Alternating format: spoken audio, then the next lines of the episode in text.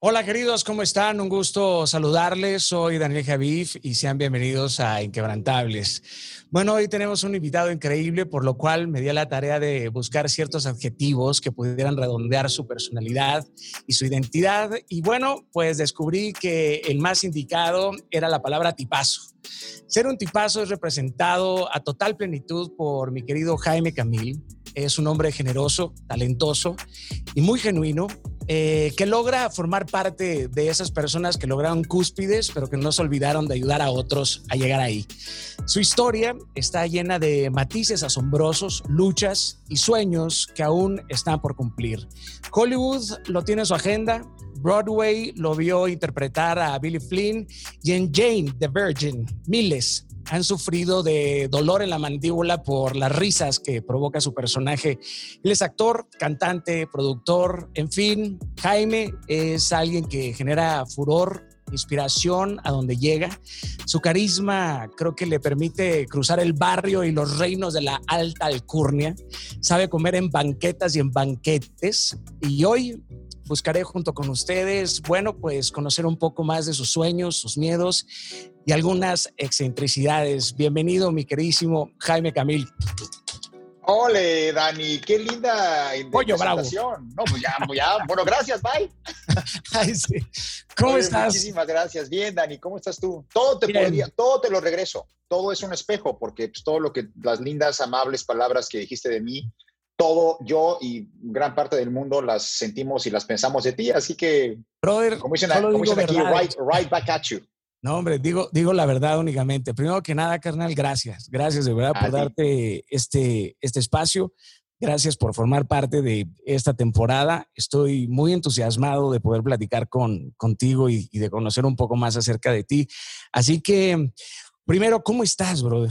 O sea, dentro de todo este desastre de la pandemia y la decadencia de las humanidades, ¿cómo estás? Estamos bien, estamos bien. La pandemia nos vino a, sacudir cañón. Mi esposo y yo, de veras, que llegamos a la conclusión de que los maestros tienen que pagarles 500 millones por ciento más, porque eso del homeschooling está durísimo los maestros son unos héroes, la verdad, para lidiar. O sea, nuestros chavos, pues los aguantamos, pues son de nosotros, ¿no? Pues los aguantamos con sus cositas, pero imagínate traer 25 de esos en una escuela y aguantarlos a los que son educados, a los que no son educados, a los que tienen papás presentes, los que no tienen papás presentes. Está cañón ser maestro, ¿eh? mis respetos. Y luego encima de eso tenemos estas eh, injusticias sociales que pasan en Estados Unidos y en México y en todas partes del mundo, que gracias a Dios y a la tecnología ya pueden ser captadas en video. Cierto. Porque imagínate las miles y miles y miles y de injusticias que, que, han pasado constantemente que no han sido captadas por un celular. Entonces, por lo menos eso está despertando de una forma muy bonita a la sociedad eh, y, a, y, a, que haya empatía, sobre todo. Siempre me preguntan, ¿qué le regalarías al mundo? ¿Qué harías? que empatía, güey, una pastilla de la empatía. que la gente se pueda poner en los zapatos de los demás, que la gente puede, pueda sentir las frustraciones, los sentimientos, eh, los, los miedos, las felicidades de los demás. Y lo que está pasando, claro, tienes dos que tres babosos que roban y prenden fuego y hacen estupideces y desafortunadamente manchan eh, el movimiento ¿no? social que nos está o nos debería de hacer mejores seres humanos. Lo, lo, lo confunden. ¿No? Lo vuelven y un momento y lo, y lo, ensucian de una forma innecesaria. Eh, pero bueno, dentro de todo eh, está pasando, hay un movimiento, hay un despertar muy bonito de la sociedad, hay un despertar muy bonito de la ética, de la moral que está pasando ahora y, y espero que, que continúe. Pero me, me, gustó, me gustó que escogieras como herramienta o como arma la empatía, porque sin duda, al lugar que uno fuere en el mundo, sin entender el lenguaje o sin entender la idiosincrasia o sin entender la identidad de otras culturas, la empatía te permitiría usar los zapatos de otros y a partir de eso poder entender el valor de la perspectiva de, de, alguien más. Tú, nací, tú naciste en México, ¿verdad? Pero fuiste criado en, en Brasil. No, nací en México y fui criado en México, luego viví unos meses en Brasil con mi mamá porque mi papá y mi mamá desafortunadamente pasaron por un divorcio bastante eh, no amigable, por, por usar una palabra, entonces este, caótico absoluto. Eh, entonces, obviamente, pues en esta... ¿Cuánto eh, tiempo duraron juntos? No me acuerdo, honestamente, pero y tampoco me acuerdo bien el, el divorcio. que me imagino. Sí, haber tenido como cinco años, yo no sé, seis, pero tengo como que flashes que pasaron en, mi, en, mi, vida. Por ejemplo, me acuerdo perfecto cuando mi mamá y yo nos tuvimos que ir de la casa de mi padre, ¿no? Así de que súbete ¿Ah, un taxi, sí, vete un taxi, vete a buscar un lugar ahí. Fuimos, encontramos un, un, un depa ahí en Polanco, muy bonito, que sigue siendo de, propiedad de mi mamá. Eh, me acuerdo de repente, de, me, tengo como que, me, dan como flashes de una competencia de natación que tuve que, que se pelearon los dos a ver quién me llevaba a, festejar porque había ganado, entonces fue un momento muy incómodo y de gritos, y, o sea, sabes, esas, esos flashes que tienes de, sí. Sí, los, los, comparto. Y después te fuiste a vivir un tiempo a, a Brasil pero, pero meses, estuve meses por allá, porque pues dentro de que mi mamá quizá necesitaba un poco de aire o de respirar o de salirse de, ya sabes, de cambiar de aire, eh, terminamos en Brasil y mi mamá es brasileña, obviamente, entonces terminamos en Brasil eh, por unos meses, pero luego siempre, creo que nuestra base fue México. ¿Sao Paulo o Río? Río. Y hablas perfecto portugués, ¿no? Sí. ¿Cómo fue, perfecto. ¿Cómo fue su infancia? 90%. ¿Y cómo fue su infancia al regresar a, México? ¿Dónde, estudiaste? Estudié en el Liceo Franco-Mexicano. O sea, ¿también hablas francés? Más o menos. Eh, creo que igual yo era muy inocente. Sí era el Liceo Franco-Marihuano cuando yo estaba ahí, creo.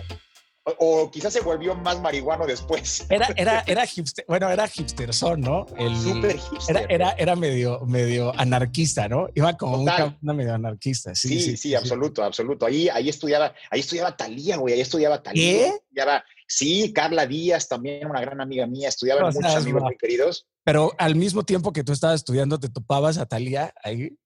Bueno, y una generación arriba ella, o dos, no me acuerdo. Perdón, oh, eh, quiero decir, cuatro generaciones abajo. pero, pero todavía no era, o sea, todavía no era mundialmente conocida Talía en ese momento, o ya estaba, ya estaba en Timbiriche. No me acuerdo, la verdad. Creo que estaba empezando, no me acuerdo. Ya. Pero, ¿Tus hermanos también estudiaron ahí?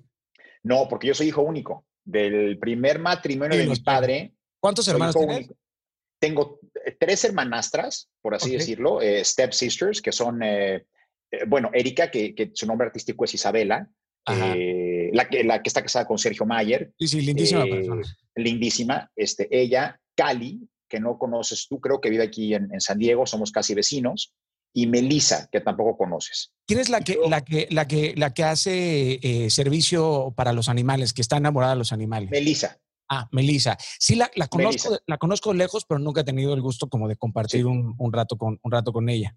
Melissa. ¿Y eh, llevabas chido con ellos, Jai? Sí, fue una relación, sí, era una, o sea, y luego, bueno, mi papá tuvo con Tony a Jorge y Alexia, que son mis medios hermanos. Claro. Eh, era una casa, obviamente yo, como hasta los 13 años, viví con mi mamá, y luego poco a poco me fui identificando más con mi padre, y también porque obviamente eh había más privilegios con mi papá. Viajábamos más, habían, habían más juguetes, habían más viajes a Disneylandia, habían más... Eh, entonces, no quiero decir que fue una decisión materialista, porque no lo fue. Fue más de que yo como hombre me identificaba más con mi padre.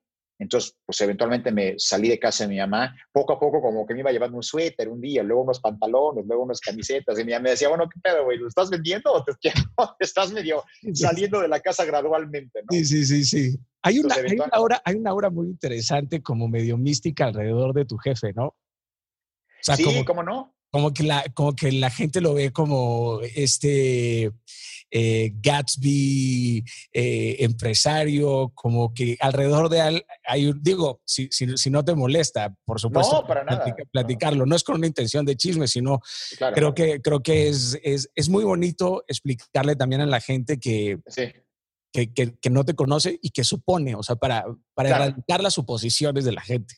No, supone, por ejemplo, que, me paga la carrera, por ejemplo, que yo, que todo lo que tengo mi carrera fue porque, porque la pagó, cuando en realidad estaba totalmente en contra de que yo me dedicara a esto, porque él quería que yo me dedicara a precisamente a, ¿no? a, te lo iba a preguntar, men. O sea, o sea teniendo, teniendo un padre de negocios, ¿nunca te llamó la atención dedicarte al mundo puro y duro empresarial? O sea, ser un CEO de alguna multinacional. O sea, nunca fue como. No, nunca porque mi mamá era cantante, eh, ahora pinta muy bonito, compone canciones muy lindas. Eh, entonces, como cuando te pasan por cordón umbilical, el, show business es muy difícil no recibirlo. O sea, eh, ¿no? Eh, entonces, de, repente, de repente mi papá me decía, a ver, güey, eh, ¿por qué no? Tengo una empresa, soy socio de una empresa de, hazme el favor, de tratamientos de desechos médicos. Y yo, sí, güey, what? Sí, la Matrix aquí. Sí, no, mal, o sea, me rompió la Matrix mal. Entonces, pero dije, bueno, pues, ok, tienes razón, hay que intentarlo. Lo más creativo que puedo hacer es marketing, director de marketing, y de repente, pues me, me, sacaba yo unas campañas de, ya sabes, una foto en Valle de Bravo hermosa y la, el, encabezado. ¿Quién diría que aquí vive un, un asesino? ¿Cómo qué pedo? Pues sí, güey, si no desechas bien tus, tus, tus desechos médicos, pues pueden acabar aquí y, puedes. Entonces, pero obviamente la empresa, eh, los socios de mi padre, que creo que era bufete industrial, si no me equivoco, decían, no, no, esta campaña está, va a asustar. Y yo, pues sí, güey, pues hay que asustar porque todo el mundo está desechando sus Brother, te estoy viendo en la escena, güey. O sea, te estoy viendo en el board, así en el board, todos los socios. Llega Jaimito. A ver, pendejos. Sí, sí, güey, la neta. A ver, pendejos. Pero ¿cómo lo explicas? Esto va a revolucionar la mercadotecnia acerca de las empresas que se deshacen de los componentes médicos. Presten atención. Tú sabes, espero que ya no, ¿no? Pero antes, en aquel entonces, a ver, a México le valía tres toneladas de pepino. O sea, agarraban brazos amputados, piernas, sábanas llenas de sangre con hepatitis, con VIH, con lo que fuera, y los echaban a la basura o se la daban a la o se, la, o se la daban a la basura a la basura. ¿En Santa Fe? ¿Lo que era el basurero de Santa Fe o qué? Por ejemplo, los, basureros, los confinamientos, tienes que prepararlos, tienes que forrarlos para que no se filtre toda esa porquería a los mantos acuíferos.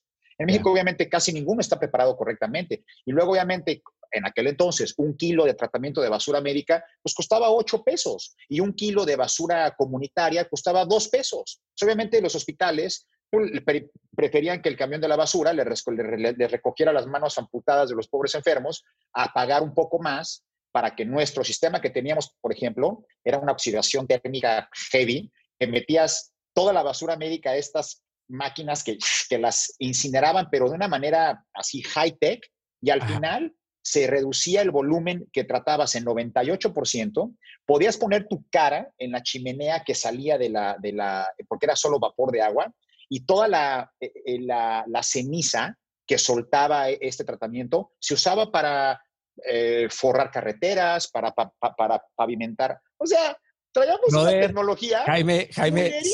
Sí, sí podría ser CEO de una compañía, carnal. Sí, pero no, sí te veo, pero no te entusiasma. No, porque aparte era, tenemos la mejor tecnología. Somos socios de una compañía en Texas que, le da todo el servicio a la basura médica de Texas. Y en México era, si no te llevas al director del hospital a un table, pues no te firma el contrato.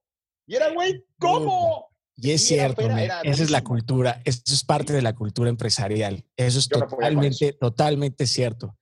Sí, se, se, enfocan realmente en las conveniencias y no en las convicciones. Eso es totalmente cierto.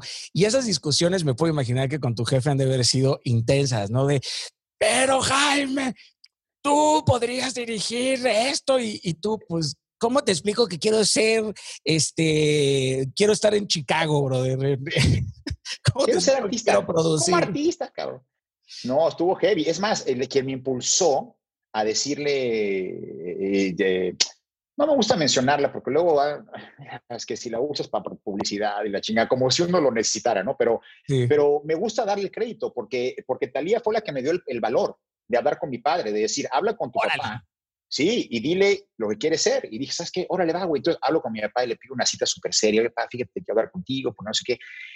Ya cuando me senté y todo en la oficina, y le dije, mira, tú me dijiste que, que los hombres tienen que sentir, decía Sigmund Freud, que los hombres tienen que sentir la misma satisfacción que, sentían por sus juguetes en su trabajo. Y yo no siento eso en el mundo, en el mundo empresarial. No, no lo siento, no, no estoy... Y, yo creo que mi papá pensó que le iba a decir yo que mi novia estaba embarazada o algo, ¿no? O sea, algo heavy.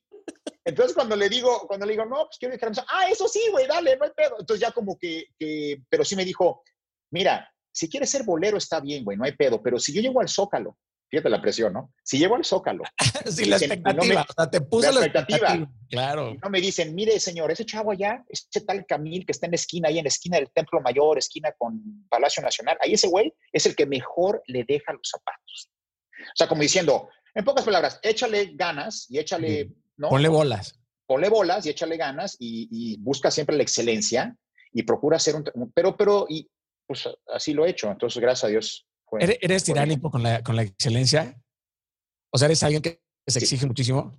Yo creo que sí, pero me he aprendido a, me he aprendido a alivianar, porque no solo me lo exijo a mí, me lo, se lo exijo de repente a la gente que quiero, a la gente cercana a mí.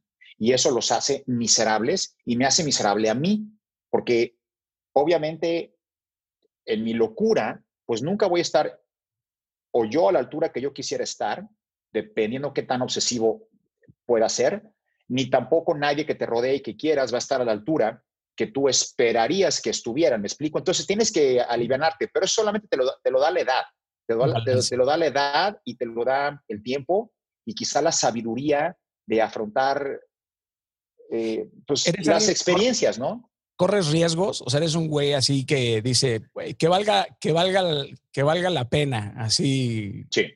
O sea, sí, sí corres riesgos, eres alguien que, que, que, se atreve a hacer cosas que posiblemente pudieran mandarte a, a la bancarrota. Corro riesgos, pero ya lo hago mucho más responsable, sabiendo que tengo una familia que, a la cual proveer y, y ya quizá no me aventaría a, agarrar todo mi capital para lanzar una app, ¿no? claro, eh, claro. un, sueño un, sueño romántico. Exacto, que luego, bueno, sé que, hay que trabajar en Starbucks, no hay pedo y luego ya te levantas y todo bien, pero ya ahorita no puedes hacer ese tipo de decisiones porque pues tienes una familia. ¿Cuántos hijos tienes? Tengo dos, tengo a Jaime de cinco años y a Elena de ocho. ¿Hablan español o inglés? Porque viven en Los, en los Ángeles, ¿no? Viven en Los Ángeles y aquí se vive mucho la vida en inglés. Entonces es medio complicado porque por más que yo quiero este, respetar el español y mantenerme en español, de repente sí me ponen una cara de what.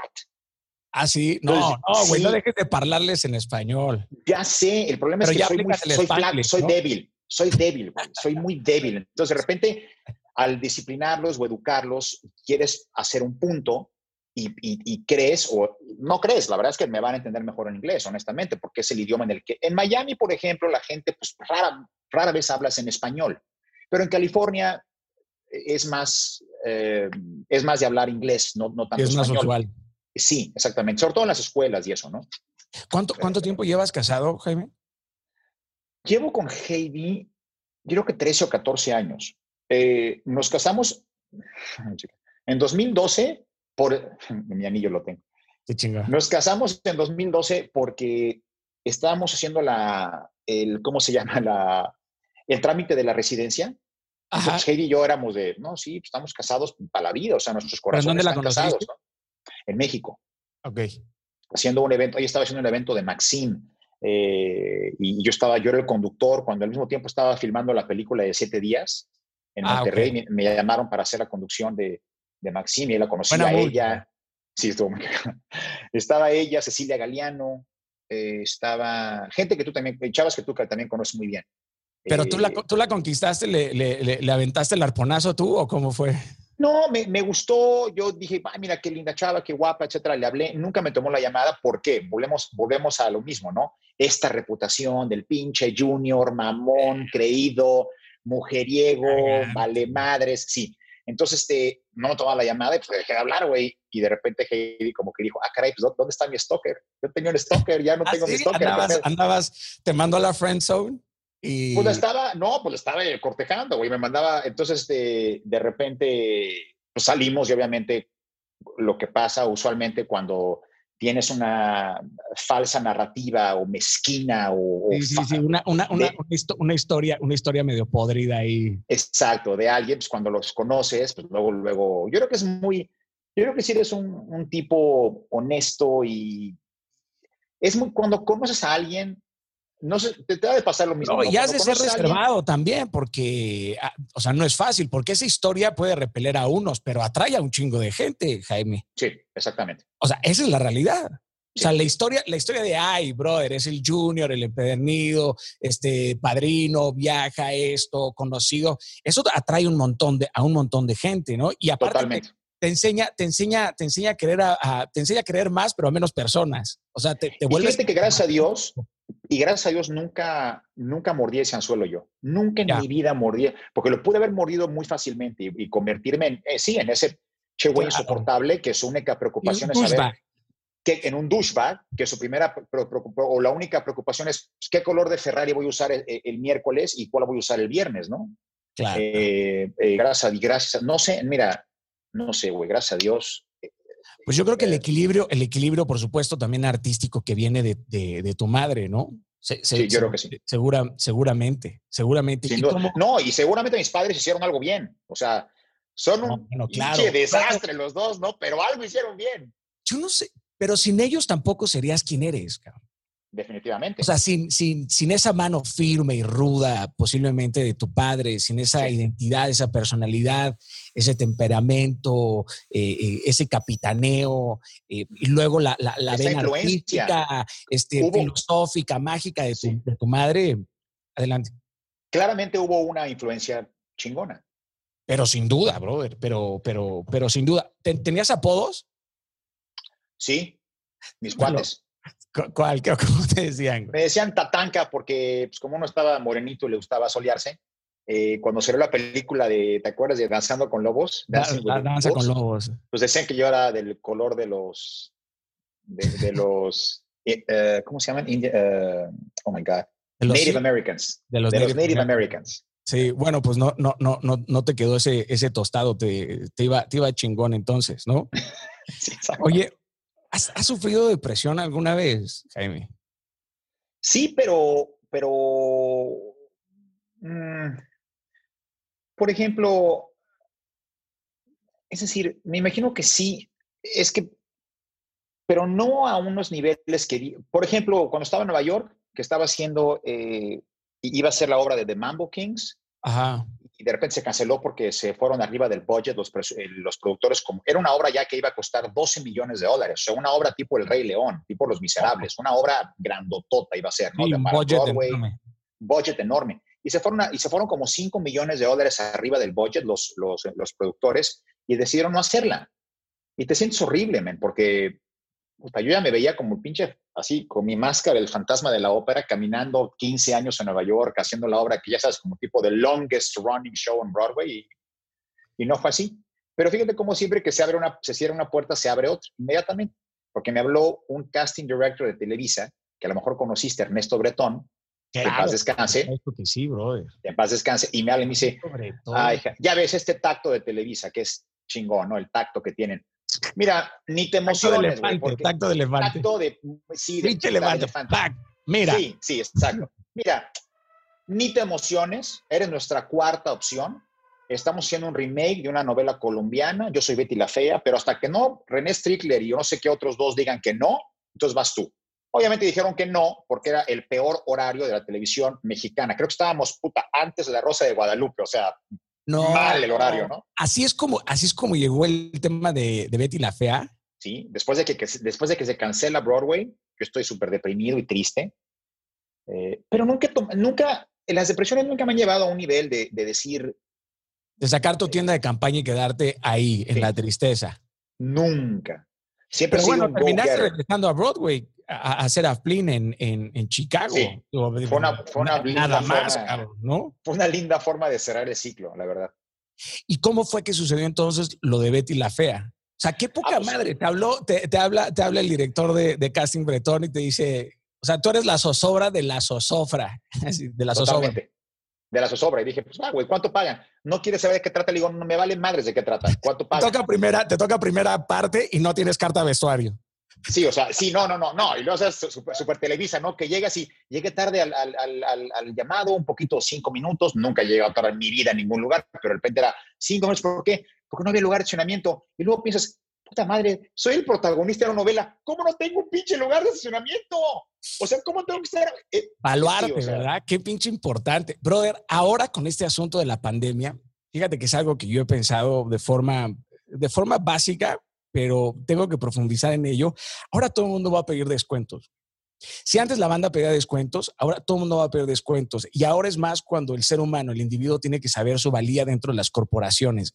Porque cuando sabes cuánto vales, dejas de dar descuentos. A la chingada, dejas de negociar con hambre. O sea, te dejas de quedar con las miserias que te ofrece realmente el mundo. Y empiezas no nada más a autoemplearte, sino empiezas a utilizar tus virtudes para modificar, cabrón, ciertas, ciertas industrias. Y ve las industrias. Yo, crecí, por supuesto, en, en la misma televisora y están completamente rotos, quebrados, porque, porque pusieron por delante los números y convirtieron a sus estrellas, cabrón, en una simple estadística, en un simple número. Y por eso, tarde o temprano, cualquier compañía que pone primero a los números antes que a su equipo, a sus empleados, está condenada a, fracasar, cabrón. Esa es, esa es, la realidad. Y luego el chingadazo que diste con Betty la Fea, ¿no? O sea, eso fue out of the Bueno, hasta hace poco éramos el, programa número uno en la televisión, en la historia de la televisión mexicana. ¿Cómo? Eh, sí, o sea, el, número, el final de Betty la Fea tenía la audiencia mayor de, de, historia de la televisión mexicana. Hasta hace poquitito pasamos al segundo lugar por un par de puntos decimales cuando se enfrentó México contra Alemania en el Mundial, que le ganamos a Alemania, al campeón mundial. Sí, sí, sí, sí. Ese partido subió un par de puntos decimales más y ahora pasamos a ser el segundo lugar en la historia de la televisión en México. Una locura. Pero no me quería a mí la gente, ¿eh? porque cuando veían a don Fernando, veían a un güey que se tropezaba, que se caía, que era un cotorro, que etcétera. Y, entonces la gente, entonces la gente decía, me llama Rocio Campo un día a las tres semanas y me dice, güey, Rocio Campo que ya hice cuatro proyectos con ella, ¿no? Me quedé perfecto. Y me decía, güey, tenemos un problema. Yo, ¿qué pasó? No le gustas a nadie, cabrón. Y yo, ay, cabrón, así, o sea, ni siquiera con agua va o te voy a decir una cosa medio fea, no nada. El tacto de elefante de nuevo. No, pero no de Rosy, porque la verdad es que Rosy la adoro, pero era, no le gustan, pero ¿cómo? Sí, güey, es que no entiendo. Claro, ¿qué estaba pasando? La gente no entendía que un protagonista no tenía que ser el capitán galán, el que dice todo perfectamente bien, el que nunca se equivoca y nunca se tropieza y todo lo que dice es para salvar al mundo y al universo y, y enaltecer a la mujer no, no lo entendían, güey. Entonces dije, Rosy, por favor, dame chance. Te voy a dar chance dos semanas más. Y si no, te aviento por un barranco, güey. no, man. Don Fernando, te mato, Fernando se muere, güey. Sí, o sea, adiós. Y gracias al Señor, güey, a las dos semanas, la gente empezó a reaccionar y a entender que don Fernando era otro tipo de protagonista. Y nosotros fuimos los pioneros en esa televisora de las novelas cómicas. Estoy de, estoy de acuerdo, bro. Y sabes qué? Las telenovelas durante muchos años educaron a este país, cabrón. Sí. La televisión y los medios, por supuesto, y pusieron una marca, pusieron un estándar tan equivocado. Y muchos de mi generación crecieron creyendo que iban a ser los protagonistas de novelas. Y por eso hay tanta gente tan encabronada cuando se han dado cuenta que no todos han sido protagonistas de novelas, ¿no? Que esas historias no le tocan a todo el mundo y que eso sucede cuando un escritor, un guionista de telenovela bueno, pues va jugando obviamente con, las métricas emocionales de todo un, de todo un país. Yo me, acuerdo, yo me acuerdo perfecto de, de, ti, de verte caminar, por supuesto, en los, en los pasillos y siempre te recuerdo muy genuino, por supuesto, y muy, y, muy, muy amable, cabrón. Siempre, y siempre bien, bien divertido, cabrón. Y también me acuerdo que sí había como cierta aura de miel a tu alrededor, cabrón, ¿no? Que había una cantidad de abejas que te perseguían, güey, por, por, por, todos lados en, en, en, Televisa. ¿Alguna vez te sacó de quicio, cabrón, estar en, en, un, en un foro? ¿Hay algo que te saca de quicio, más bien dicho? O sea, que te, que te ponga muy mal, que te dé el Dr. Jekyll al Mr. Hyde así de, güey, go fuck yourself, así todo el mundo, vayas al, al coño. La, la gente que no pues mira, como todos, ¿no? La gente ojete y los pendejos es, no, no, no comulgo con, e, con ellos, la verdad. Y me sacaba de quicio, por ejemplo, que la gente le costaba tanto trabajo seguir las reglas. Yo soy una persona que sigo mucho las reglas. Me saca de quicio, por ejemplo, estar en, en un aeropuerto donde hay 73 anuncios que dicen no hay fotos, no hay fotos, no hay cámara, no hay cámara, no hay cámara, no hay cámara, y de repente volteas y están tres güeyes tomándote foto. Pero no soy de los que voy y le digo, oye hermano, te pido un favor, ¿te esperas a que salgamos y nos tomamos la foto con mucho gusto? Claro. Y esta respuesta de, ah, nada más una, no hay pedo. Por eso México está como está. Ay, qué pena. ¿Qué tal el ay, qué pena? No, bueno, hay que pena en, el, en el mejor pero de hay que pena, hay que pena, pero ya es así. Ay, qué pena. Sí, Eh, ah, yo no soporto la, eh, pues yo creo, que, yo creo que la mala educación es algo que me cuesta trabajo entenderlo. La imprudencia. La imprudencia, la mala educación, creo que nunca, nunca cae bien, honestamente. Eh, escudar, escudar la, la, imprudencia y la mala educación porque, porque como salimos en tele o porque somos figuras públicas, si nos piden hacer una vuelta de carro o hacerlo reír como payaso, lo tenemos que hacer, pues no, no, no, no, así no es, ¿no? Parecería que eh, perteneces, ¿no? Un poquito, un poquito. como, que pero mira, lo que me preguntaste del foro, me, viene siempre a la mente una, una cosa que pasó, que pasaba mucho con cuando hacemos eh, por ella soy Eva, que estoy yo caracterizado de mujer. Rocio Campo dice, es muy importante mantener la privacidad y mantener el secreto del, del reveal de cómo te vas a ver mis hijos aquí echando de cómo te, hay, que oír siempre a ver si si, la, si el grito es de ayuda o de cabroncito o de háganme caso, ¿no? Entonces ya como papá identificas en chinga el grito de ay cabrón, hay pedo y sales corriendo, ¿no? Ya en dos, tres. O, este cabrón como le hace de pedo. Este, entonces, este, eh, y Rosy le pedía a todo el equipo, por favor, por favor, no fotos, no fotos, no fotos. ¿Qué me sacaba de quiso en el set? Cuando veías que obviamente o gente de mantenimiento o gente de la producción o, o misma gente del equipo de Rocho Campo coludidos obviamente con revistas que les ofrecían 10, 20 mil pesos, digo, en el mejor de los casos cuando negociaba bien, ¿no? 10, 20 mil, 30 mil pesos por una foto y veías, porque te das cuenta en tres segundos cuando alguien te está queriendo robar una foto, tenemos como un radar nosotros, inmediatamente volteamos y vemos al pinche güey así escondido eh, tomándote la foto. Eh, se ve luego, luego, y era voltear y decir, oye, por favor, brother, no tomes fotos. No tomé fotos. digo, güey, te estoy viendo, tomaste una foto, no tomes fotos. Entonces, se encabronaban porque los cachabas. Se encabronaban porque no le iban a poder hacer su lana con la revista de chismes con la que tenían el arreglo económico de que si traes una foto, te, te compensamos. Entonces, eh, entonces, entonces, y luego estos cuates se iban a, redes sociales, pinche Jaime Camila es un mamón, le cagan las fotos, no le gusta que le tomen fotos. Y eso es este, este de, oye... Ingobernable, güey, es una actitud ingobernable. Totalmente, totalmente. Entonces, eso me sacaba... Pasó de que, de que estuvieras en algún lugar? A mí me llegó a pasar, eh, obviamente de joven, cuando hice novelas y cosas así, me decían, tú eres actor, ¿verdad? Y yo, sí, a ver, llora. Hijo de ¿Cómo que a ver llora? Sí. ¿Cómo? Para la siguiente les respondes, no, pues, ¿sabes qué? Este, soy proctólogo, cabrón. Sí. A ver, empínate. Sí, déjame revisarte. Pues soy actor, pero también soy proctólogo, cabrón, ¿no? No, o tú les contestas, ¿eres arquitecto? Sí. A ver, diseñame mi casa. Ah, sí, exacto. La, la, la, la, analogía básica, cabrón, ¿no? Lo, lo, más, lo más básico. ¿Hay algún, ¿Hay algún miedo o fobia que tengas? Mm, no le tengo miedo a nada y es una cosa que aprendí. le tengo, mucho, le tengo mucho respeto a todo y, y, y, afronto todo con respeto y con preparación, pero no le tengo miedo a nada y, y creo que, bueno, a ver, déjame bajarle un poquito a mis pinches chiles, ¿no? O sea, le, tengo un... haciendo catarsis en ese momento. Sí, sí. No, sí, ¿Lo viste? Sí, ¿Viste, te, verdad? Sí, te cayó, te cayó la nuez. Así, no, pulsó así un poquito el cerebro de, güey, no mames. No, obviamente... Güey, quien no le tiene miedo a nada no respeta nada. Eso... Exacto. El bienestar de mis hijos, que Dios me dé la bendición siempre de poder seguir trabajando y poder proveerle a mi familia. Eh, pero lo que quiero decir, y me expresé mal, es no le tengo miedo a ningún reto. O sea, cualquier reto que tengo, no le tengo miedo a ningún reto. Claro. afronto los retos. Y eso un día entrevistando a Quincy Jones, que es muy cuate mío, es muy cuate mío de la familia, güey. Lo estaba entrevistando. Vivió en mi casa de Acapulco tres meses, güey. No seas mamón. Sí, estaba escribiendo en mi... es súper, es súper compa, güey. Master Quincy. Sí, Master Quincy es compa. Brother, o sea, yo estaría viendo por la mirilla así de Fan from Hell, así. Sí, está cabrón. O sea, o bueno, estaba yo platicando con Q, como le decimos, no. no decimos los brothers, ¿no? Ah, bueno. no entonces, estaba produciendo los Oscars en 96, cuando ganó Braveheart. Creo que ese, ese año ganó Braveheart. Y yo me fui con TV Azteca, era el, como, era, el, era el conductor.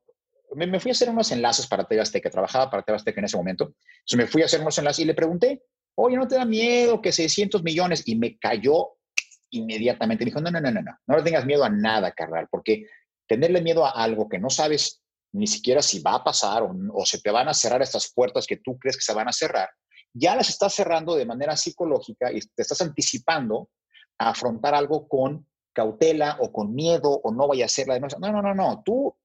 Y se me quedó tan impregnado eso, pero tan impregnado que dije, tiene razón este güey. Pues es Quincy Jones, ¿cómo no tiene razón, güey? Brother, es Quincy, sus hechos lo respaldan, cabrón. claro, güey. Mira, el, miedo, el, miedo, el miedo, sí, bueno, brother, o sea, el miedo sí suele ser la sensación de que valdrá la pena hacer algo, cabrón. O sea, yo creo que cuando uno hace las cosas con miedo, son las cosas más dignas que uno ha hecho en su vida. Porque aunque te Pero sería, ¿le llamarías miedo? Sí, bueno, es que hay miedos, hay, hay de miedos a miedos. Hay miedos que son lógicos y hay miedos que son irracionales, cabrón. O sea, em, y, habría que hacer todo un análisis profundo acerca del miedo, pero siempre he creído que el miedo suele ser un truco muy bien logrado por la mente, cabrón. uno, uno, uno, la, la, mente es mucho más caótica que la realidad. Claro. O sea, cuando uno empieza a generar todas esas historias, y más cuando eres un güey creativo como tú, tienes la capacidad de... o sea, si te dejas ir con esa inercia, vale, vale madres por, por, por completo. E, en, en, algún momento en, en tu vida te has, te has, quedado estático? O sea, así de, güey, no sé a dónde voy. No, no lo sé hacer, no puedo. Qué chingón. Tengo como que gusanos en las nalgas y estoy siempre, inclusive cuando estoy en un lugar haciéndola bien y etcétera, y trabajando, etcétera. Eh, a veces sí, no. Por ejemplo, Jane the Virgin, 100 episodios, 5 temporadas. No estaba yo cómodamente sentado en, ese sillón. Sí lo estaba, pero decía, ¿qué sabes? Como actor siempre sabes que eres, eres, eres suficientemente, lo suficientemente bueno a, lo que dura, o sea, as good as your current project. Claro. Eres bueno en tu proyecto. luego, Hay que tener estómago de acero, brother, para ser actor, bro. No, es, la, profesión. sublime, pero. Eh, es la profesión con más rechazo de. Yo creo que es la profesión con más rechazo de, de, que existe. Porque vas a, vas a hacer 100 castings y en 100 te mandan a freír espárragos. Entonces, ¿cómo, ¿cómo manejas la frustración en una industria como la industria del entretenimiento que es experta, cabrón, en desahuciar pasiones y sueños? No sé, no te sabría decir. Yo creo que fue, yo creo que fue, eh, aquí es cuando digo que venir del privilegio quiere decir que sin el hecho de que no me tuviera yo que preocupar por tener comida en mi plato y un techo sobre mí, me ayudó a, entender, a, quizá eh, desarrollar más mi carrera y mis sueños y mis deseos. E, eso sí fue, pero eso yo lo, eso me pongo a pensar yo como padre, eso yo lo haría con mis hijos, independientemente del nivel socioeconómico que tenga. E, e, y creo que fue lo que hizo mi padre. Nunca me dio un cheque para, ay, ¿quieres hacer tu videoclip con Gustavo Garzón? Bueno, ¿cuánto cuesta el videoclip? 30 mil dólares. Ten, mijo, ve, vayas a hacer su pinche videoclip.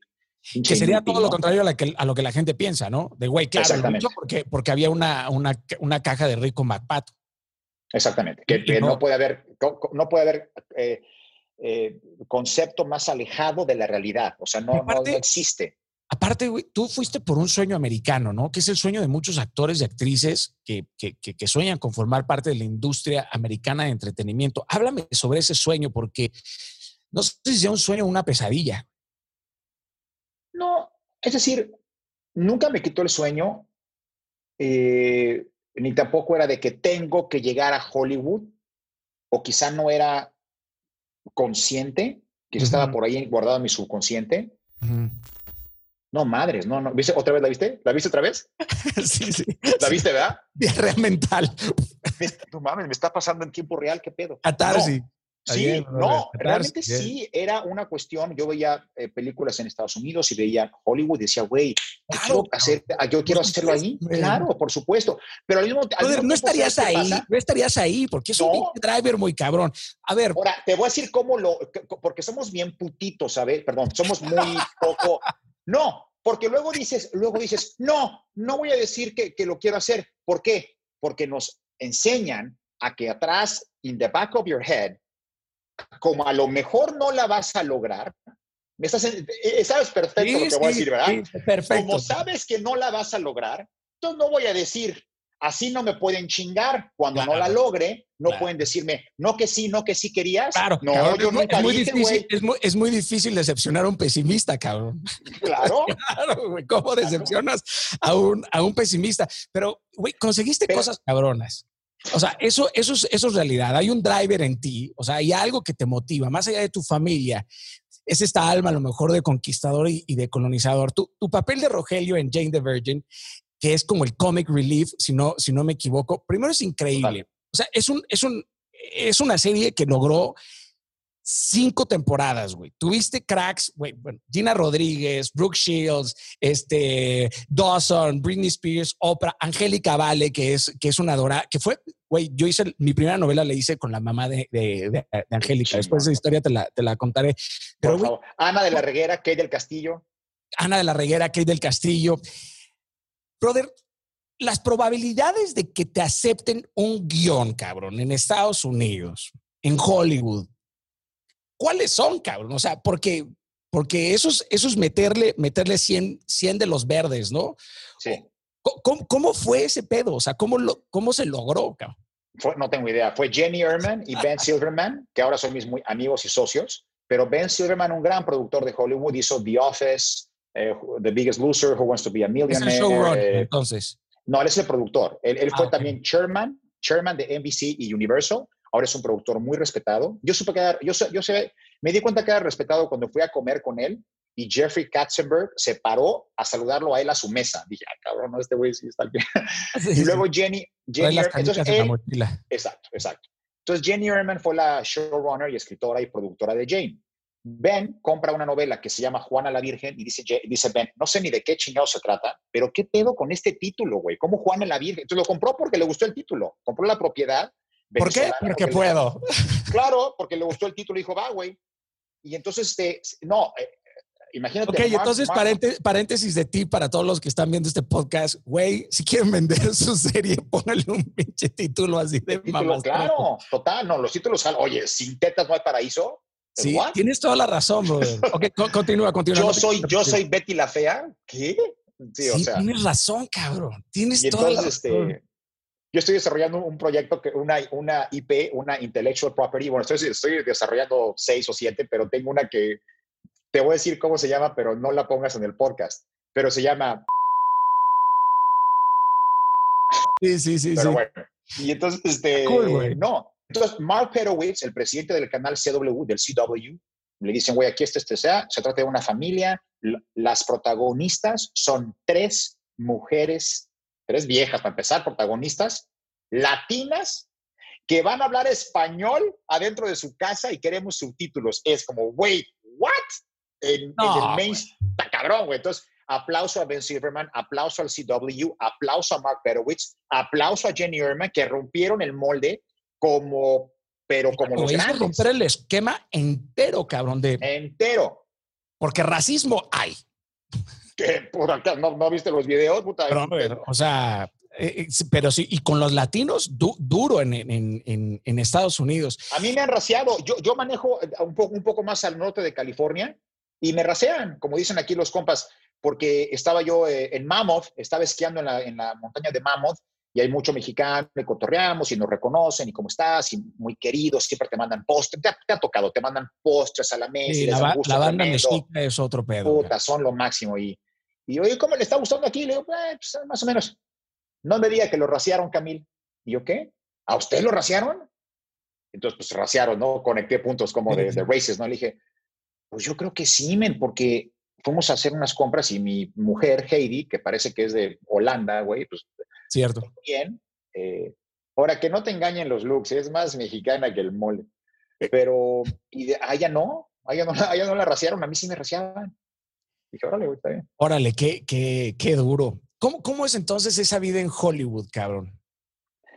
Llevo ya aquí seis años y he hecho muchos amigos y, ya eh, tuve la, la, la, suerte de tener un show que fue multipremiado. Yo gané varios premios, me nominaron para otros cuantos. El show fue el primer show que le dio un Golden Globe al canal CW, que le dio reconocimiento crítico a la, a la cadena, eh, Jane the Virgin. Entonces ya después, pues ya, eh, pues vas forjándote un camino y, todo el esfuerzo y la disciplina y la perseverancia, pues eventualmente te dan frutos. ¿Qué necesita para abrirse espacio ahí, cabrón? Porque yo tengo una cantidad de amigos, brother, que se han ido con billete y regresan quebrados, o sea, con sueños rotos enteros. Creo que tuve la suerte que llegué aquí ya con un proyecto en la bolsa. Entonces, cuando llegas y tienes ya un proyecto y te pones a trabajar luego, luego en el proyecto y empiezas a conocer y el know-whom y el know-how, pero ya dentro de un proyecto, es diferente llegar a, ay, pues, entonces llegan con esta mentira de, tienes que ir a las fiestas, tienes que encontrarte un boleto para la fiesta del Golden Globe para que te vean. eso no es cierto, es mentira. y luego encuentras... O sea, ¿no necesitas ampliar, cabrón, tu espectro de influencia? ¿Es choro? No. Pero ¿cómo vas a llegar? O sea, tú vienes aquí a hacer una carrera y te doy, ten, te conseguí un boleto para entrar a la fiesta de los Óscares de Elton John. ¿Y luego qué, güey? ¿Qué vas a llegar a la media fiesta con Elton John? Hey, Elton, I write songs. Hey, Claro. bueno, hay, hay, hay, banda que sí lo haría, por supuesto. Hay gente que sí, lo haría, pero no, no es lo prudente ni el, ni el camino ni la forma, ¿no? Hay una estructura. Aparte, la gente que, está en esa, la, gente, que está en esa fiesta identifica en tres segundos quién no es invitado, quién se coló, quién no debe de estar ahí y quién le hicieron el favor de invitarlo. Entonces, pues se, alienate, se alienan. Sí, sí, se, se, mimetizan, digamos, se, se mimetizan. Ahora, eh, sé que eres parte de la academia. ¿Cómo funciona ese asunto, güey? Eso está cabrón, porque es muy diferente a todos los premios a nivel mundial, cabrón. O sea, no es como que suscribes, sino te tienen que invitar a ese pedo, ¿no? Sí, en SAG-AFTRA, pues pagas tus cuotas y eres miembro. Para la academia tienes que tener eh, ciertos méritos y a mí el mérito me lo dio la, película Coco, que ganamos dos Óscares, fui parte del proyecto entonces recibes una, una carta eh, de la academia para, pues, para invitarte a ser miembro. Y pagas tus cuotas anuales, igual como cualquier academia, como el SAG-AFTRA, como los Emmys, como el Theater Equity. También soy miembro del, del Equity, del, del, del, Theater Equity de Nueva York. ¿Qué es Pero eso? Eso, no tengo la más fucking idea. El sindicato, el sindicato de teatro. ah, ok, es que todo está sindicalizado en, en los States. Así es. Claro. Así es. Claro. Entonces, este, entonces invitan y, ya, y entonces votas. Y, pero si eres actor, por ejemplo, si tu categoría es actor, pues puedes votar solamente para, creo que es las categorías de actor y actor de soporte y actriz y actriz de soporte y mejor película, creo. Y creo que ya. Creo que, o sea, solo puedes votar en, en, las categorías que te competen. A, ¿Y puedes ir a todas las entregas? Tienes acceso, así, puedes ir a las entregas, tienes acceso para comprar boletos o obtener boletos. ¿Cuánto, ¿Cuánto cuesta un boleto? Si eres miembro de la academia, no sé, porque nunca he ido. Y, recibo los mails a cada rato. Es de que, hoy ¿quieres ir? Aquí están. Pues nunca, nunca he querido ir porque cuando vaya va a ser otra historia, mi querido. Eso, chica. Eso, eso, eso, Jaime. Eso. A huevo, chinga. Brother, ya, ya lo, estás, lo estás visionando. a huevo. No, no, ya me vi. O sea, ya me a huevo, a huevo. Brother, que Dios te lo conceda. No sabes el gusto. Voy a llorar ese día. Así, voy a gritar como fan from hell. Así. Quiero agradecer a Daniel Javinos. ¿Qué le pasa a este pendejo? ¿Por qué le agradeces a Daniel? Sí, ¿y quién es ese vato? ¿Quién es ese morro? No, pues quiero agradecer un morro de Mazatlán, Sinaloa. Ah, Oye, este, ¿alguna vez has faneado? Güey, es que vives en Hollywood. Sí, pero, es que ya no, puedes, ya no, tú ya no puedes fanear, güey, cuando me dices que Quincy Jones se quedó en tu casa de Acapulco. Eso está, eso está como para un drop naming en una peda. ¿Sabes quién es compa también? Oprah Winfrey. Y nadie me creía, güey. Nadie me creía. O sea, güey, llevas con Oprah, con Bruno Mars, con, con, el, con el Canelo, ¿no? Con el Buki. Con, con, el Buki. Yo parecía el Buki, tenía, tenía la mata hasta acá. Sí, parecía el bajista del Buki. O sea, o sea, te llevas con Oprah. Pero Oprah estuvo, estábamos en los Golden Globes cuando fue nominada, cuando fue nominado Jane.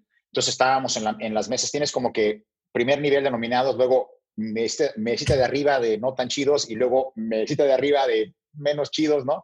Estábamos en el piso de abajo y vi a Oprah, le dije, ah, le voy a saludar. Entonces separa los, porque tienes ahí como handlers, ¿no? Les llaman handlers en el piso. Para que no dos metros y medio. Handlers. No, no, no, son chavitas, buena onda, pero eso no ah, para que, porque hay gente, como venden alcohol en los Golden Globes, hay gente muy imprudente que, se, que de repente cree que puede ser compa de Brad Pitt como el cuate imprudente que, que, en la discoteca que te empieza a meter la lengua en el oído cuando habla que es voy este para allá, este para allá. Pero Andy, si me metes la lengua en el oído, terminas con el pomo, con el pomo en el pues, esternón. no, pero sabes de, eh, no sabes cómo me te respeto, Javi, y es este para allá, güey, no, no, sí te oigo, o sea, te oigo igual a 10 centímetros que, que aquí, güey, te oigo igual.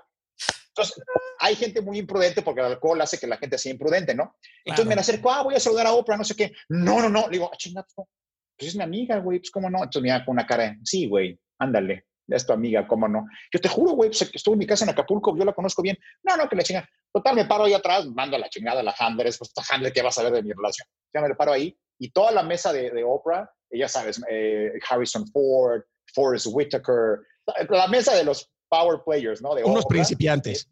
Sí, sí, sí, me veían con una cara de, ay, este pobre fan, lo van a mandar derechito a ching, o sea, pobrecito, yo no sé si estaba parado. Entonces, Oprah acaba de hablar con, creo que estaba hablando con Forrest Whitaker precisamente, Forrest Whitaker se va, y como que voltea a Oprah, porque pues no me vio, entonces ya le digo, Oprah, y voltea así con cara de, ah, oh my God, Jaime Camille, how are you? Y me da un pinche abrazo y todos. Abran la cadena, por favor. No, no, sí lo conoce, güey, no pedo, ya no. Y le está pidiendo, y le está pidiendo, güey, le está, Oprah le está pidiendo su casa de Acapulquirri a Jaime Camil. Pero es, es, una adorada. Luego hubo una opción, hubo una, en Jane, igual Jenny Erman no me creía, bueno, sí me cree, pero es como, ¿de veras eres amigo de Oprah? Yo, sí, a huevo. Me dice, es que queremos que sea, haga una participación especial en Jane the Virgin, pero cuando, te, cuando secuestran a Rogelio, queremos que Oprah... El que coció ese arroz, güey. Güey, yo también cosí. No, pero es que no fue, Oprah, Oprah no, lo, no lo pudo hacer. Ah, ok. dice, pero le mandé un mail enfrente de Jenny, ta, ta, ta, ta, le mando un mail, pum. Pasan tres minutos, ting, ting. Digo, no, Jenny Oprah dice que no va a poder. Me dice, Jenny, no mames, estás mamando. No es cierto que te, le digo, güey, te juro que me contestó, le enseñaba el teléfono y, y sí, güey, me contestó Jaime, qué lindo, pero estoy ahorita trabajando en mi serie con Ava DuVernay y prefiero ahorita hacer cambios en mi serie. Y, pero te agradezco mucho la invitación. Claro que veo la serie, claro, claro que estoy eh, familiarizada con Jane, te felicito, qué buena onda. No sé. Qué, padrino, qué padrino y padrote sonó esa historia. Me encantó, brother, me encantó. Oye, ¿y Bruno? Bruno no lo conocía. Bruno fue porque la novia de Bruno, Jessica, es muy amiga de Gina Rodríguez y Gina pues conocía a Jessica y a Bruno. Entonces Gina le dice a, a, Jenny, traigamos a Bruno. Y Jenny dijo, ¿cómo va a ser? Güey, dice, dice Jenna, yo conozco, Jenna le dice, yo conozco a Jessica, le digo a su novia que lo traiga ya. Y resulta que Bruno es fan del show le encanta Rogelio de la Vega, mi personaje. De hecho, cuando llega al show le digo, hola, qué gusto conocerte. Bueno, fíjate, no es mi personaje. Me dice, no, a ver, güey, güey, yo soy Rogelio de la Vega, o sea, es como... yo soy, pero en la vida real. Exacto, yo soy por la vida real, pero lindísimo. Y de ahí me dice mi amigo, pues de... Gina, Rodríguez, ¿qué, qué tipa, ¿verdad? ¿Qué, qué, es adorada. Es una crack, brother. Una crack. es una crack. crack. Oye, tengo que hacer esta pregunta, cabrón. ¿Qué pasa con todas estas historias de terror y bajo fondo como la de Epstein en Hollywood? Pues eso, es espantoso, es real, existe, Pero nadie hace nada. Claro. O siente esta aura así. Sí, claro. Yo, he ido a, yo ido a fiestas de Hollywood donde conozco a productores heavies y grandes, así importantes, que los saludo y es esta vibra de mierda que tienen de ojetes de... De, de infierno terrenal, bro. De, infierno, de pedófilos, de prostitución, ah. de, Lo sientes, sabes que lo sientes, ¿sabes? Y es, ah, asqueroso, güey. Sí, sí, sí. Es asqueroso. Y la, la, verdad es que me encanta que haya, no solo porque soy el papá de una niña, sino porque nunca en mi vida he sido ni cercano, o sea, he sido siempre una gente con una, con una brújula y con una ética, extremadamente bien calibrada, una brújula de la moral y de la ética extremadamente bien calibrada y bien aceitada, brother, siempre, toda mi vida, o sea, gracias a Dios. Eh, y nadie puede decir lo contrario. Hay banda que sí está dispuesta a vender a la Dorian Gray, cabrón, ¿no? A vender su alma, cabrón. Totalmente, totalmente. dime, algo, eh, Jaimito. Güey, qué bien me lo he pasado, bro. Yo también. Güey, me he cagado de risa, es que estás, estás increíble. ¿Y sabes qué? Me generó muchísima ilusión, güey, saber que tienes el deseo y el sueño de conseguir un Oscar, güey. Totalmente. Y, te prometo que a partir de hoy te voy a poner mis oraciones, ven. Porque no me daría. mira, técnicamente, técnicamente, indirectamente, pues ya no lo ganamos con Oscar. Digo, con Coco. Con Coco. ¿Qué, qué hiciste en Coco? La voz del papá. Ok, eso no lo, eso no lo sabía.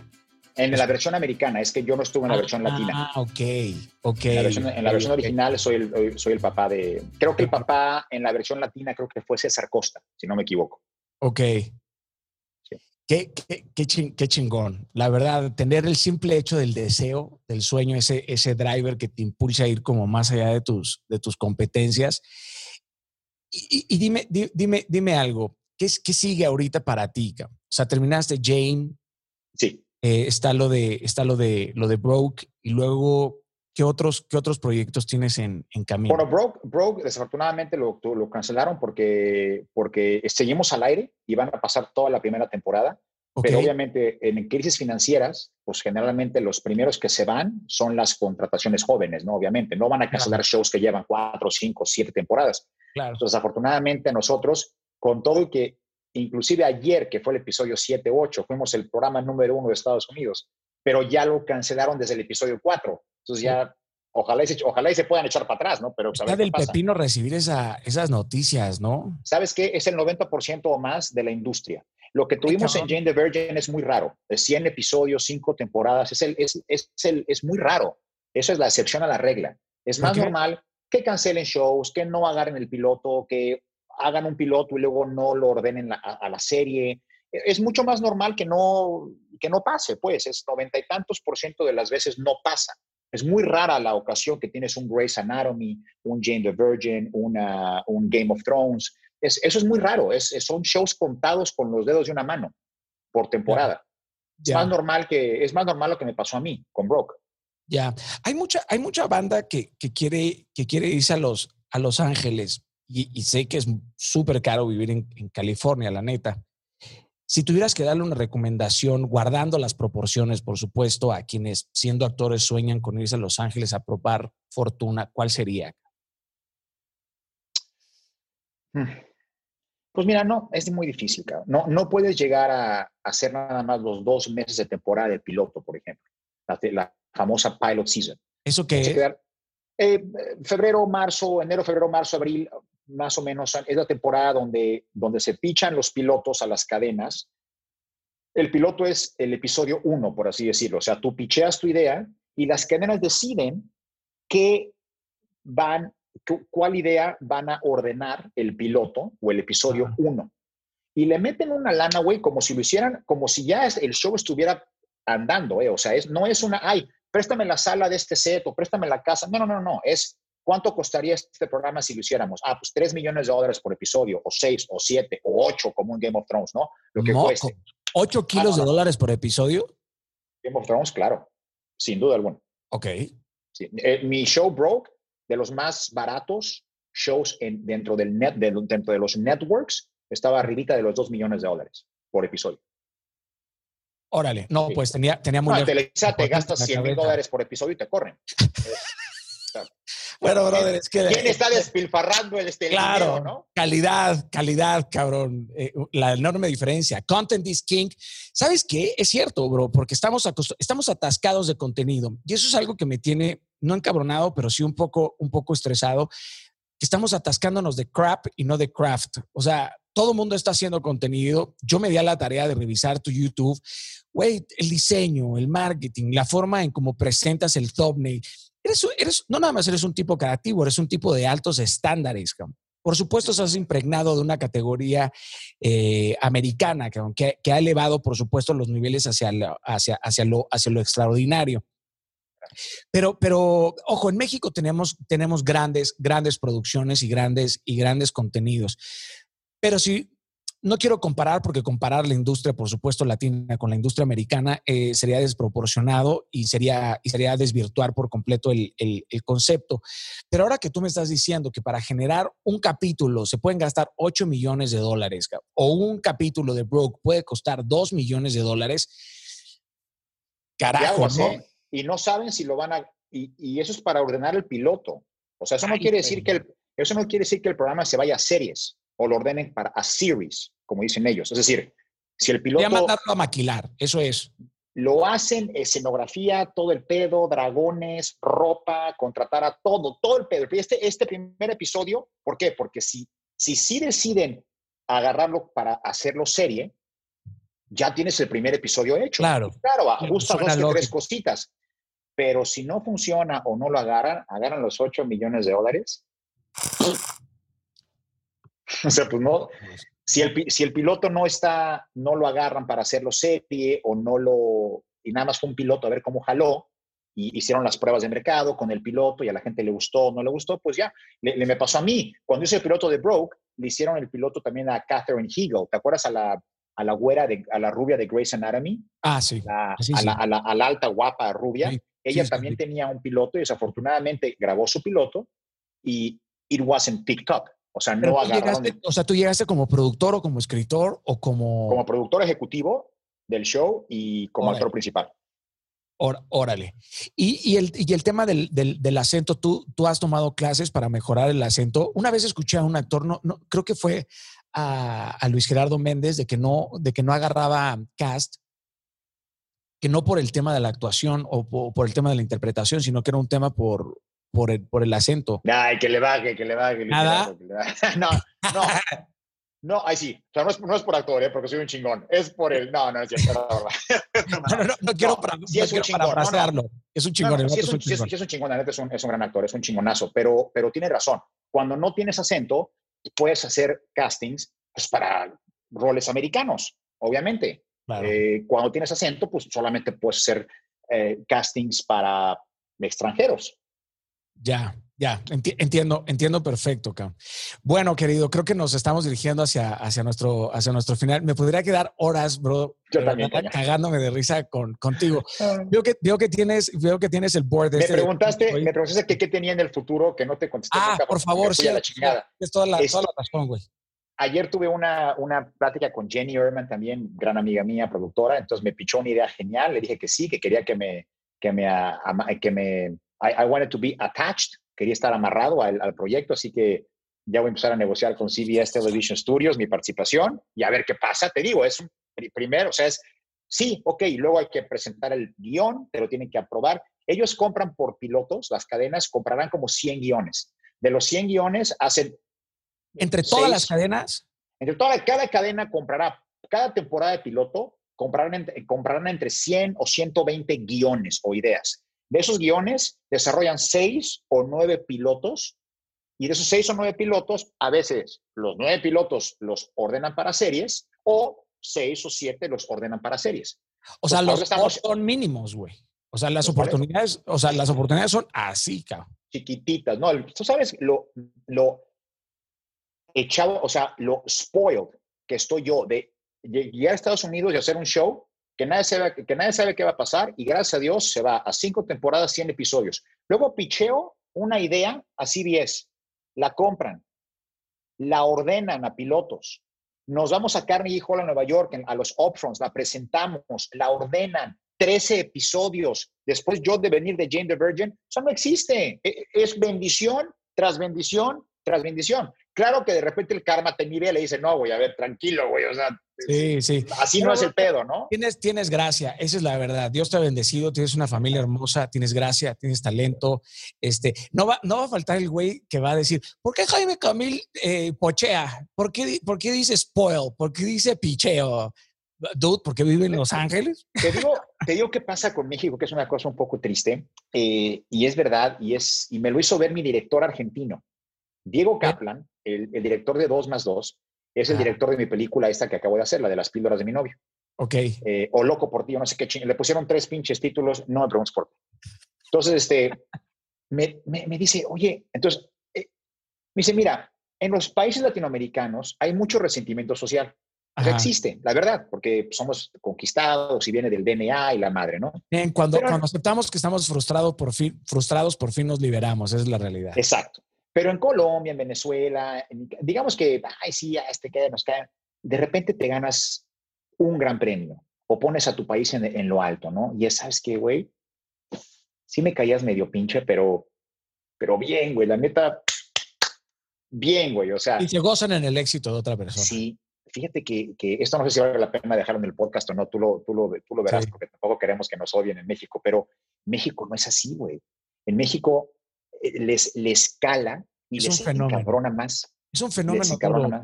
No, y yo creo que, yo creo que, yo creo que habrá, hablar de este tabú es importante porque en México es más fácil unir a la gente en contra de algo que a favor de algo. Totalmente. Eso es una realidad y es una cruda realidad y a lo mejor nos, nos, va a llover un kilo de caca, pero eh, pero no porque neguemos una verdad va a desaparecer, cabrón. O sea, hay gente, hay gente que quiere que neguemos este tipo de cosas. Y también es esta, esta, es esta triste historia de si no, si no lo tiene, si no lo tengo yo, no debería de tenerlo él. Mm. Y es algo que se está permeando en toda Latinoamérica, Jaime. Está, está, está, está, está sucediendo y parte muchísimo de una ideología izquierdista y, y por supuesto, eh, comunista. Y son pocas, son pocas personas las que se gozan en tu éxito. ¿Cuándo has visto una persona exitosa burlarse de otra persona, güey? Es muy, es muy raro encontrar a un exitoso burlarse o criticar a otra persona, cabrón.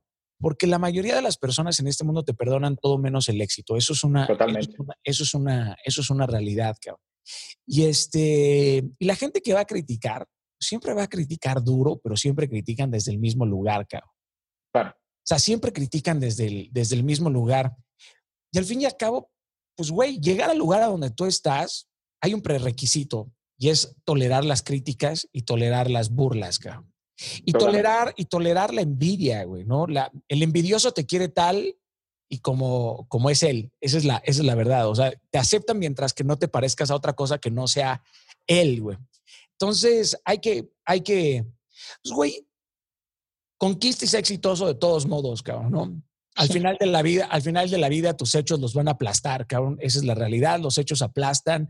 La gente puede generar N cantidad de perspectivas o suposiciones. Es que yo pienso que Jaime lo logró por no sé qué. Yo creo que Daniel conquistó no sé qué madres por que se lo regalaron. Tuvo, tuvo suerte. Güey, hace un mes y medio un amigo me dice, güey, cabrón, no mames, güey, tuviste éxito la noche a la mañana. Le digo, sí, cabrón. ¿What? Sí, sí, sí, le dije, cabrón, me tardé 30 años, 30 años en conseguirlo. Hay personas que piensan que yo llevo dos años en este pedo y han sido 30 años de trabajo, trabajo desde los seis años, cabrón. O sea, cada cosa que, cada, cada éxito que tengo es porque lo construí con otros sueños rotos que se convirtieron en ladrillos para construir lo que hoy por hoy Dios me ha regalado por gracia, porque se le pegó la gana. Esa es la realidad de las cosas. Y yo he sido, yo he sido muy, muy, muy diligente. Oye, eres fan de los relojes, ¿verdad, cabrón? Te acabo de ver. Cañón. Tienes un pinche Frank Mueller, te acabo de ver. ¿Qué mother? Eres un, eres un padrino, man. Bueno, le bajamos también al pinche, al, señor del al Patek, al señor Patek. Vamos a bajarle al pinche Nautilus. Y tengo, oye, Daniel, tengo todos, tengo todos los acuanautas y los Nautilus. ¿Cuál quieres? Qué belleza son los guachos, ¿verdad? Hay banda que no, que no entiende ese asunto. No, bueno, es que también como hay, hay, banda que no entiende los güeyes, los güeyes que, que hay banda que no tienen los güeyes que, que, que, coleccionan timbres. Yo soy de esa pinche banda, o sea, qué pedo con los timbres, timbres? ¿no? No, no, digo, ah, yo, pensé de la banda. Mi abuelo y mi esposa coleccionaba, bueno, vendía timbres. Ah, bueno, es un excelente, es un excelente hobby, entonces. ¿Qué te eres, güey? ¿Qué te toca, Jaime? De verdad ha sido un fucking gozo, man, poder compartir contigo. Gracias de verdad por abrir este espacio. Claro, eh, güey me puedo llamar, me puedo llamar y me siento orgulloso de llamarme tu amigo. Este, te bendigo muchísimo, canal. De verdad, tu, historia es motivadora, inspiradora. Eh, y bueno, mucho a la expectativa de, los años, de los años que vienen para ti. Eh, sé que México se gozará en saber que eres un mexicano chingón, que eres un mexicano eh, que, vale la pena aplaudir y, mi esposa, yo, todo el equipo en, la oficina de alegría y, de management, nos, gozamos en ti. Gracias de verdad también a tu equipo de, de PR que hizo eh, posible, posible esto. Y bueno, cabrón, la siguiente vez que esté coincidimos en tu casa Acapulco, no seas cabrón, invítame. aunque sea, aunque sea, di, güey, me traje a este vikingo, a este menonita, y, y yo güey, actúo el personaje que tú me solicites solamente para ver a Mr. Quincy, cabrón, ahí. Está cañón, güey. Sí está muy heavy lo que ha logrado ese güey. Brother, está, está, está muy duro. Me gozo en ti, Jaime, gracias. Que Dios te bendiga muchísimo a ti, a tus hijos. Gracias. Nos vemos muy pronto eh, por allá en Los Ángeles. Igualmente, gracias. Te dejo para que te goces tu, tu, viernes. Igual, Dani, qué lindo. Gracias. Pásala muy bien. Saludos a tu esposa, a todo tu equipo. de tu parte. Te queremos, te respetamos. O sea, Gracias. Todo es espejo, es espejo, espejo, espejo. Gracias, papito. Bonito, bonito fin de semana y, estamos ahí en, contacto. Igualmente, Dani, cuídate. Bye bye. Bueno, queridos, ahí tuvieron al señor eh, Jaime Camil. Qué tipazo, ¿cierto? Un verdadero, un verdadero tipazo. Se me pasó una hora y cuarto Les prometo que no fue por la cerveza, sino es que la plática estuvo divertidísima. Me pude haber quedado, yo creo que dos horas más y espero que ustedes también la hayan gozado muchísimo. Eh, ahí lo tienen, ahí lo tienen. Espero que hayan recibido información de servicio, de bendición y que um, les ayude a inspirarse y a motivarse. Gracias, inquebrantables. Y si no nos vemos en el éxito, nos vemos en lo eterno.